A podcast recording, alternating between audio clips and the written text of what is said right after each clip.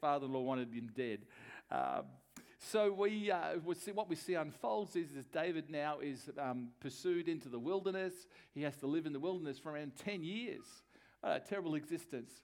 And there um, he flees from King Saul time and time again. And in this particular chapter, we find that uh, King Saul gets some intelligence, intel about where David is living in a place, in an area of Israel called Ziph. Z I P H. And so what happens is uh, King Saul takes 3,000 men to this area. And David only has 600, by the way. It's a bit of an overkill on Saul's part, but it's 3,000 compared to 600. Um, so that night, Saul is sleeping. They, they break camp. In other words, they put the campsite up. The king, of course, Saul, is living in the middle, or sleeping in the middle of his soldiers. 3,000 men around him. That should be the safest place in all earth, wouldn't it be? Where you 3,000 men guarding you. He's right in the middle of the camp. He's asleep. And this is what unfolds. So we'll read this story in 1 Samuel chapter 26. So David and Abishai went to the army by night, went to Saul's army, and there was Saul lying asleep inside the camp with his spear stuck in the ground near his head. And Abner and the soldiers were lying around him. Um, said to David, Today God has delivered your enemy into your hands. Now let me pin him to the ground, and with one thrust of the spear, I will strike him dead. Now, Abishai is a, um, he is a, um, a soldier. He's been a soldier for decades, probably. He's well trained. So he says to, his, says to David, David, all it'll take is I'll grab Saul's spear, just one thrust. I know where to put that spear to make sure he's dead. One thrust, and it'll be, and he'll be, he'll be finished. It's a bit better than going, you know, being a soldier and going, you know, going, mm, mm, mm, mm. that'd be a bit messy, wouldn't it? But, you know, just one thrust, and um, the truth is, this man's going to be fo- finished. So let's continue the story. Uh, verse 9 you know, as Abner says, I won't strike him twice. Verse 9. But David said to uh, Abishai, Don't destroy him. Who can lay a hand on the Lord's anointed and be guiltless? Wow. Big call, David, especially when this man wants you dead. and as surely as the Lord lives, he said, the Lord himself will strike him, or his time will come and he will die, or he will go into battle and perish. But the Lord forbid that I should lay a hand on the Lord's anointed. Now, now get the spear and the water jug that are near his head, and let's go. Let's get out of here. So David took the spear and the water jug near Saul's head, and they left. And no one saw or knew about it, nor did anyone wake up. They were all asleep because the Lord had put them into a deep sleep. I'd love the Lord to put me into a deep sleep sometimes. you, ever, you ever laid there at night time and you're like, I just need to get to sleep? Yeah, okay. Well, there's the prayer. Just quote 1 Samuel chapter 26, verse 12. And the Lord put him into a deep sleep. Um, Verse 13 Then David crossed over to the other side and stood on the top of a hill some distance away, and there was a wide space between them. And he called out to the army, and he said to Abner, the son of Ner, um, Aren't you going to answer me, Abner? Abner replied, Who are you who calls to the king? David said, Didn't even answer him, didn't even tell him who he was. You're a man, aren't you? That's a bit of a challenge. Um, and who was like you in Israel? Why didn't you guard your Lord the king? Someone came to destroy your Lord the king. Okay, let's now go to verse 21, just to keep on with the, the, the story. And this conversation now happens between Saul and David at a distance, okay? And then Saul said, I have sinned.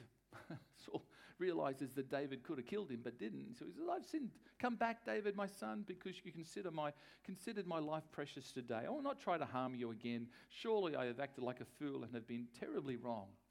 Here is the king's spear, David answered. Let one of your young men come over and get it. Interesting enough, David didn't take it over there. You know, it's interesting. David, while he I, I think David had a good attitude towards Saul, he didn't trust him. you know, yeah, yeah, I'm not coming over there with your sword. You come over and get it. Someone get it. The Lord rewards, verse 23, the Lord rewards everyone for their righteous and faithful, righteousness and faithfulness. The Lord delivered you into my hands today, but I would not lay a hand on you, the Lord's anointed. And as surely as I value your life today, so may the Lord value my life and deliver me from all, or from all trouble. Interesting what David says. He doesn't say, you know, he doesn't pick on Saul there. He just says, May the Lord deliver me from all trouble. Hint, hint, you're the number one problem. But anyway, he didn't say that.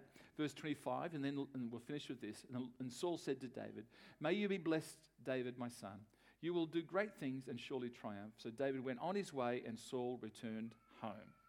So here we have this wonderful, interesting story uh, between and the conversation that transpired and the relationship that transpired between two men, um, father-in-law and son-in-law.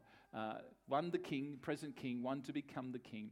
And as I said, David had been anointed many, many years earlier.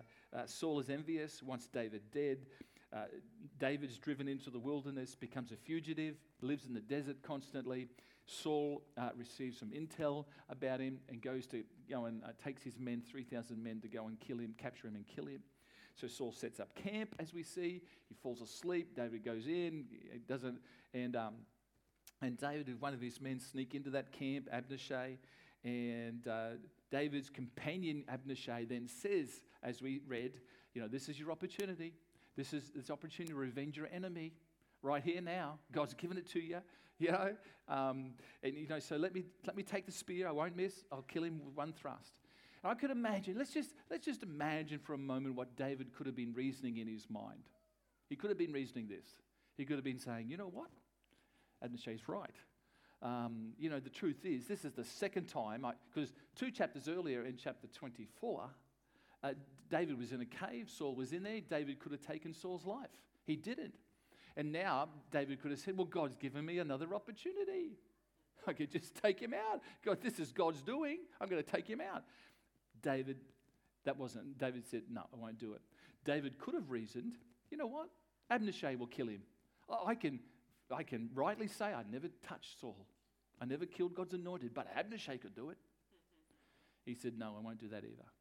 Or he could have reasoned this. David could have reasoned, um, you know, that was the spear that Saul threw at me on two occasions when I was in the palace trying to kill me and pin me to the wall. I could take this. This is surely God's, God's wonderful opportunity here. I'll take the same spear and I'll do it to him. God's given me this opportunity.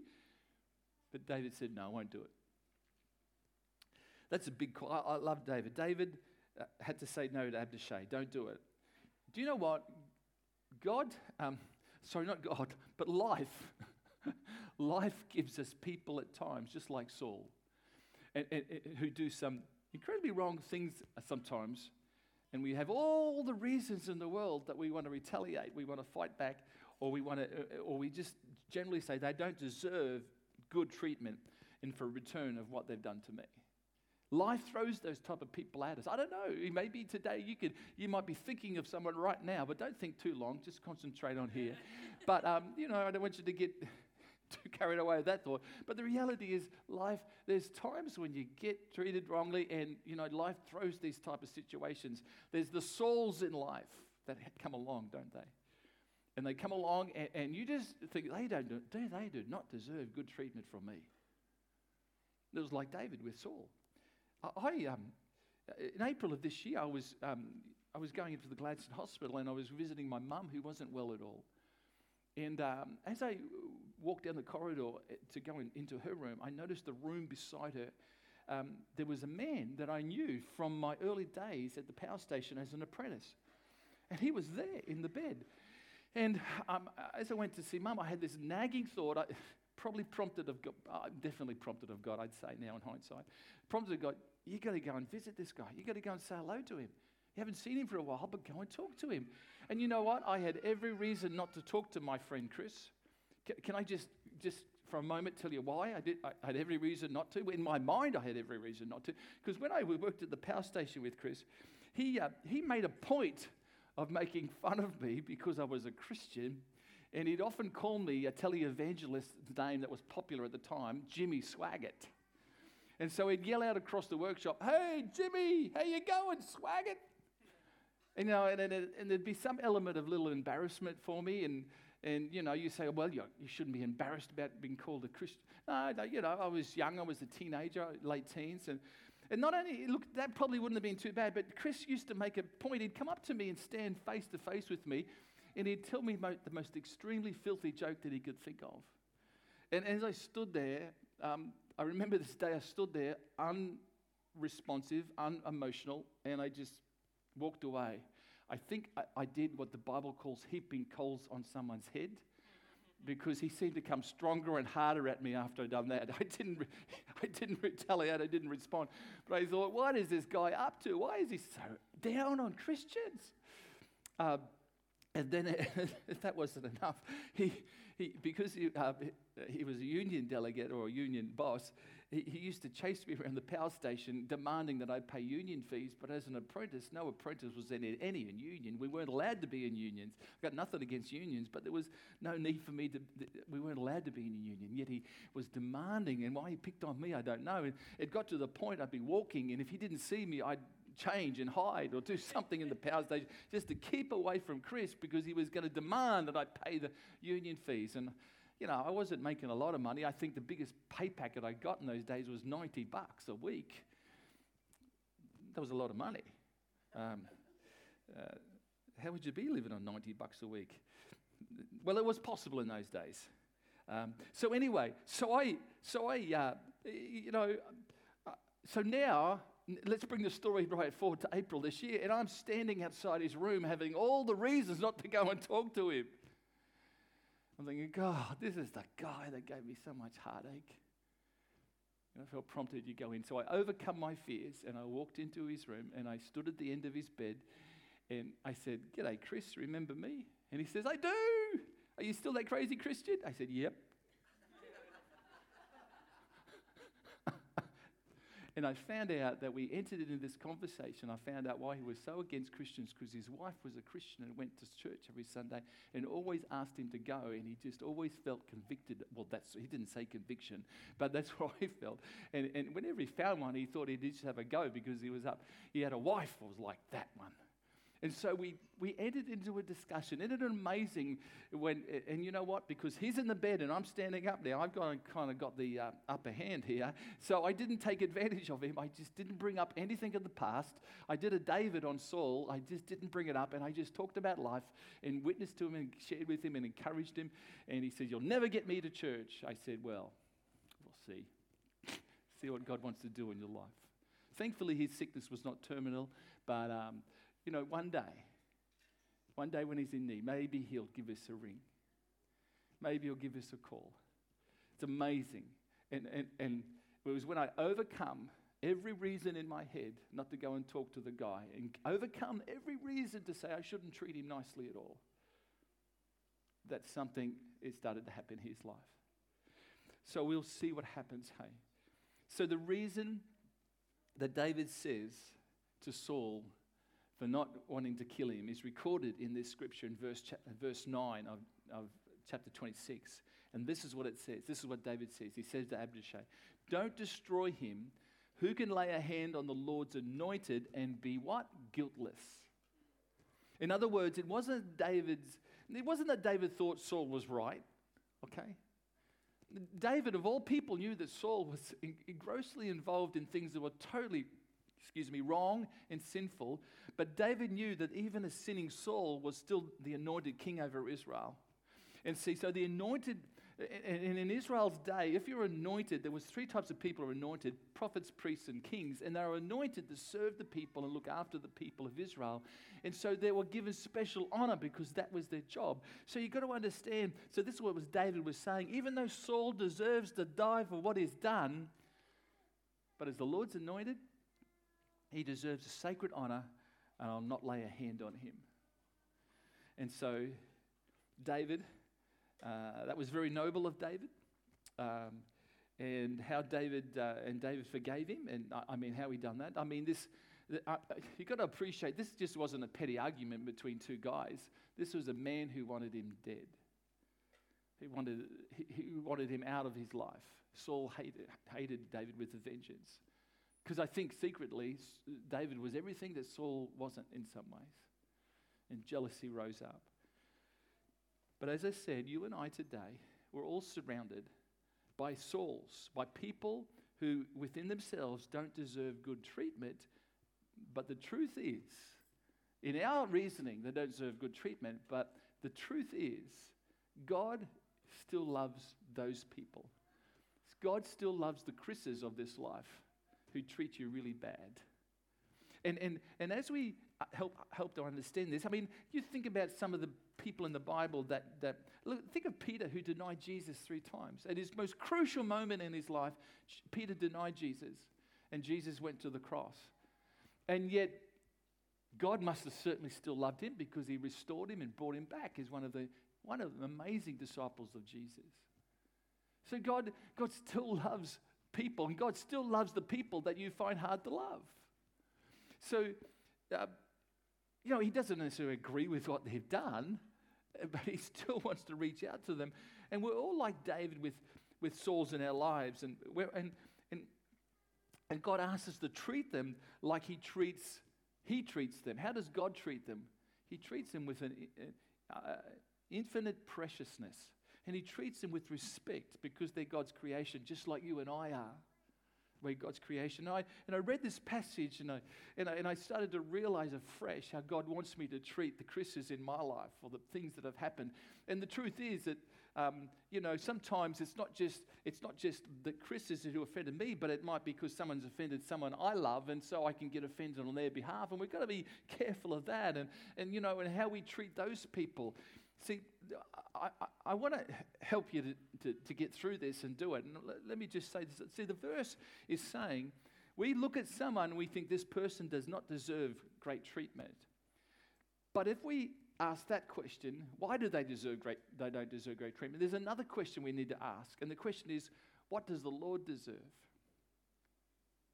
What does the Lord now you may ask, what do you mean what does the Lord deserve? Well, what I'm saying is, I mean, give that person the treatment that God deserves. Or, God, the maker of that person, would want you to give someone who he still loves. Okay? What would he want you to give them that who the he, he created that person who he still loves? What would he want you to give them? Or how would he like you to treat them? Because th- this could be such a foreign concept to us. That seems really ridiculous because we live in a culture today that continually bombards us with a culture of slander, a culture of mouthing each other, of generally hating each other, of pulling each other, pulling the people down. I mean, we live in a world of that. Right now, this world is, is, is crumbling because of the attitudes that people have against each other. One nation against another, one race against another race. It, it, you can see how destructive it can be. So we've got to be careful because that's exactly, you know, that's a, you know, Abishai, he just said it'll just take one thrust of the sword, one thrust of the spear, I should say. One thrust, David, that's all it'll take. And sometimes sin is so easy. It's just on our lips. It'll only take one gossip moment, one complaint, one attitude, one argument, just one moment, one punch. Just it's so easy to do that, isn't it? What's the hard thing to do is to stop yourself and say, No, I won't do that. I won't treat them like they've treated me. I won't. That's why David's response here is incredibly powerful. To a man who wanted him dead, he said, No, I won't. I won't. See, that's what this passage challenges us on how to treat our enemies. And if we were to look at how we treat our enemies, the truth is it's a commitment. Often forgiveness is a commitment. It's often, it's often carried out before it's felt. It's an action before it's a felt thing. And, and, and I find there needs to be a commitment because I know how it works because I'm there as well with you. See, it's a commitment to not bring up the wrong again to the person in order to punish them. I'm just going to remind them all the time about what they've done to me. Husbands and wives, we don't need to do that. It doesn't help the marriage. Michelle's got plenty of things she could remind me about, but I'm thankful she doesn't. See, it's, it's a commitment not only to not bring up with that person, but it's a commitment to not bring up the wrong to other people. So they hoping they will punish them. You ever done that? Look, I don't want to really say anything, but I don't, I don't really want to say anything. I, look, I'm not going to gossip, but just, just want to. No, I'm not gossiping. So we don't, I'm exaggerating, but sometimes we stop. You know, because it doesn't, we've got to be careful because we want them to maybe do something. See, it's not only a commitment to not bring up the wrong to that person or to another person, but it's a commitment not to bring up the wrong to myself, hoping someone will punish them. Oh, I just and you go through. Just someone will get him. Someone else. I'll get get Abishai. Oh, I know someone like Abishai. Just one thrust of the sword. Oh, I know my mate. He'll deal with it. Oh yeah. I just you know. I hope they'll see the problem. No, no. We've got to stop the reasoning. Got to stop the. It's a commitment to not go there, isn't it? Now, I, I, I, my goodness, I say this because I'm living it. I live it. David does not want these things to happen, and David says in verse ten you know, I love what David's response is. Here's some of the answers here and how we deal with it and not giving people the treatment they deserve, but giving, treating them well. David says in verse 10, there are three different outcomes for Saul's life. He says this the Lord himself will strike him. In other words, in other words, God will deal with him directly. God deal with him directly. Or he says, time will come and he will die. In other words, natural causes, he'll die. Or he'll, be, he'll die in battle and perish. Fair enough, that's pretty self explanatory. But here's really what David is saying. here's what David's really saying out of those things. Only the Lord knows what he deserves, and only he has the right to give it to him because he is the only one with the wisdom and insight into this person's life which we don't have. I don't have the wisdom and insight into and, and just you know, you know, it's amazing when I spoke to Chris it all, just this last April, how it all came to understand that his real problem wasn't me, it was, it was with his precious wife that had badgered him about Christianity and coming to the Lord. And, and, and I was just, you know, someone to let off steam at because he probably didn't want to do that to his marriage and his wife. So maybe I was the scapegoat, but you know what? I guarantee when we, I see Chris again, whenever we see him again, it'll be, it won't be like the old days. It'll be good because I went to him in his need and just showed some compassion. Praise God. Didn't really think about it at the time too much, but now I see what was happening. Because God loves this man enough to say, I want him in my kingdom, even though you may just get over yourself and get over the fences because he's more precious than your fence.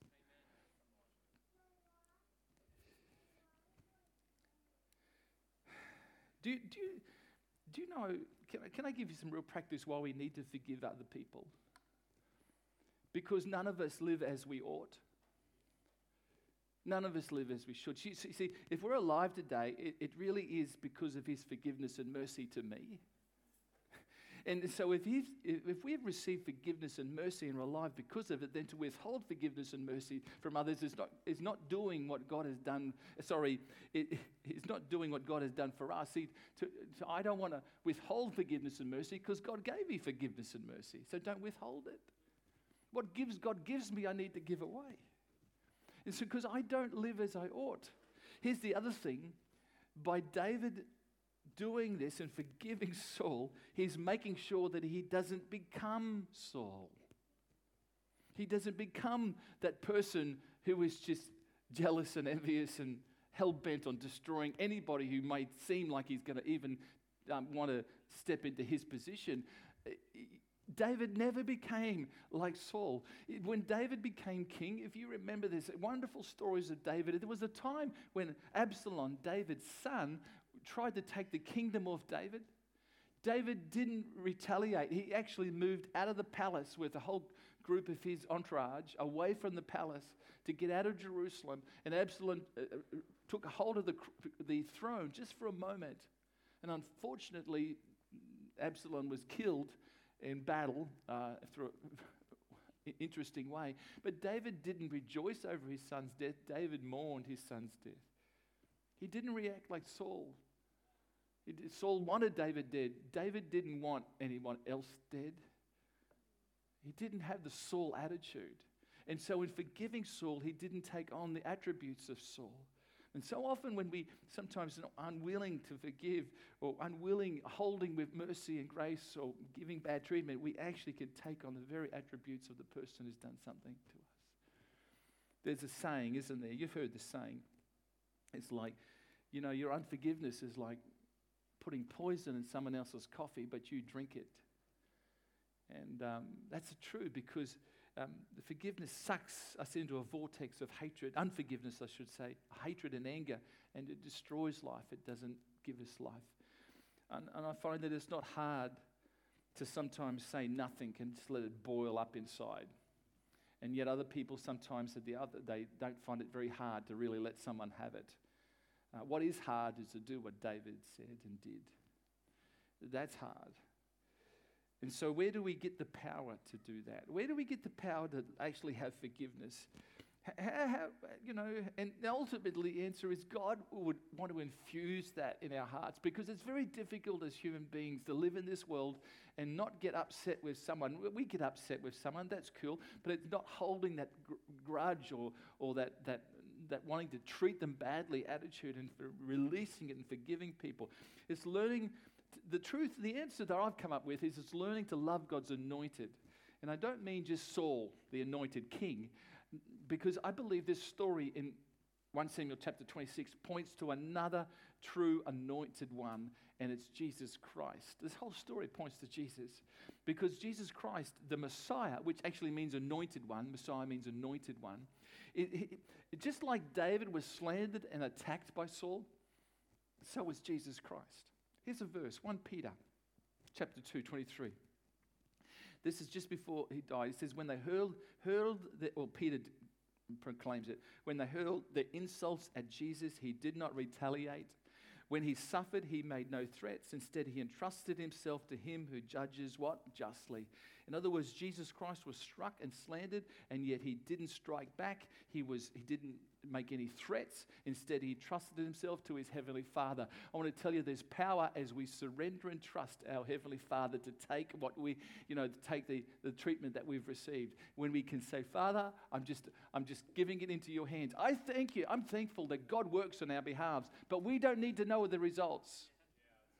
You don't need to be secretly, God, what did you do to him? He judges justly, folks. He can judge justly. I can't because I don't know all the situations. And then that's not my place anyway. That's not my purpose in life. My, my Heavenly Father's the one who judges justly. And you know, the wonderful thing, as I preached some weeks ago, is when that nasty person who hurts you becomes, becomes and believes in the Lord Jesus Christ, God sees them through the righteousness of Christ and sees them just like He sees you, good and perfect and loved. How could God love my enemies? Well, he can. You've just got to learn to love them. See, when you think about it, David's that day when David went with, Ab, um, with his Abishai, and they went down into the camp and they walked through the, all those soldiers and got to King Saul in the middle. David was risking his life to prove his innocence and forgiveness and respect to, to Saul. He risked his life because if anybody woke up, I mean, he's, as, as we say earlier, to get back out of that campsite from the middle probably means you have to go through how many 750 men? I mean, imagine tiptoeing through the campsite, 750. One of them's got to wake up. Not one of them woke up, but David risked his life. Now, I know you know that Scripture says God put him into a sleep, but, you know, reality is David probably didn't know that at the time. And so he walks back through, he, he risked his life to prove his respect and honesty to Saul. He didn't agree with Saul, he just wanted Saul to know that he, he still treated him with respect. So David risked his life. But here's the point the thing that points to Jesus Christ. Christ Jesus Christ lost his life in order to forgive us. He lost his life. And on the cross, he actually said, Father, forgive them, for they don't know what they're doing. And so when we, and when we withdraw the debt uh, that they owe us by forgiving them, it costs us. I'll say that again. See, it costs us to forgive people. It costs us. You know, if someone crashes your car, you've got a choice. You either make them pay or you pay. Usually you've got insurance, so it's just an insurance premium that might pop up a little bit, go up a bit. But you know, if you pay it, you know, what you're doing, it costs you, doesn't it? Someone breaks something and you've got to pay for it, it costs you. But I think you've got a choice. You can make them pay for it or you can you pay it yourself. Maybe forgive them and pay it yourself. And so it costs you. You know, when you're slandered, when someone says something nasty, you know, it, it's painful. But you've got to withdraw the, the debt from them. They owe you. You know, they, all, they owe me. Their attitude against me, they owe me big time for the way they've treated me. No, no, no. Withdraw that attitude. And it costs you. You know how it costs you? It costs you to stop slandering them. It costs you to shut up. It costs you to be quiet because it's really easy to come out and say what you think about them, but it's really hard to say, no, I'm not going to say a thing. I'm going to trust my Heavenly Father who judges justly. See, this is what David's, this is what it cost him. To forgive us will cost us. Releasing the pain of slander and unfair treatment and unjust treatment. Got to release it. Withdraw the payment from them. They don't owe you anything. They don't know. And, and, and in your mind, you've got to get, grapple with that. See, David withdrew the debt he was owed by Saul. On the cross, Jesus Christ just didn't withdraw the debt, he paid the debt. He paid the debt.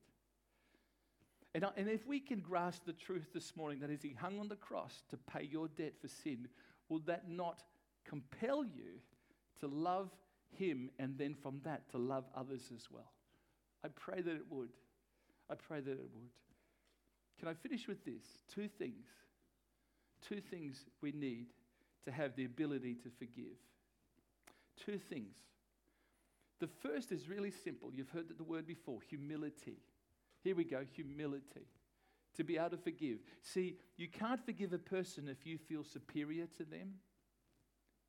You can't forgive. If, if, if we look at a person and say, I would never, I would never do what they've done to me. I would never do that. I certainly wouldn't do what they've done to me. Do you know I've discovered in my life, I don't know about you, there's the seeds of being able to do nasty things to others if I dwell on it and think about it and allow it to take over me. There's the seeds of that, that treatment that I can have, I can treat others badly. The seed of it. I'm no better than other people.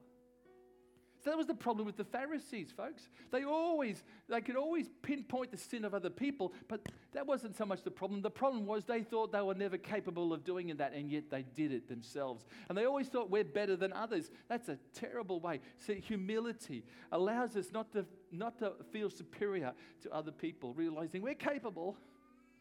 The second thing is this it gives you the right affirmation you need. Just hang in there a moment. Let me explain this.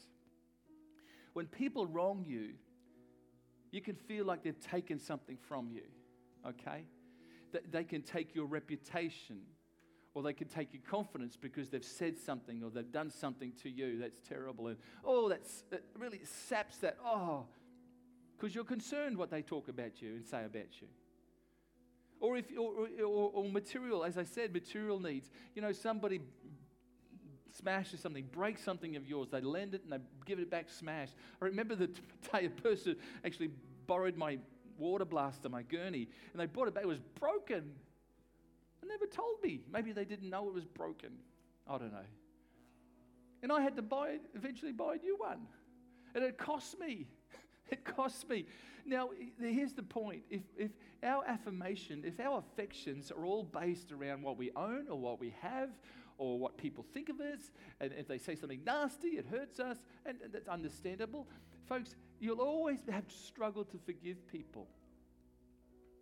But if your affirmation, personal affirmation, is based around what God sees you as, like love and salvation and peace and joy, if your affirmation is based around those type of things, and that, then what people, uh, the other things like your material possessions and what people say about you, doesn't really matter that much. It's not important to you. What's important to you is your love and your peace and your joy and your salvation in Jesus Christ. And if you base your life on that, then you you find it much easier to forgive people because they have it. They can't really touch the things that are important to you, like love and joy and peace and salvation.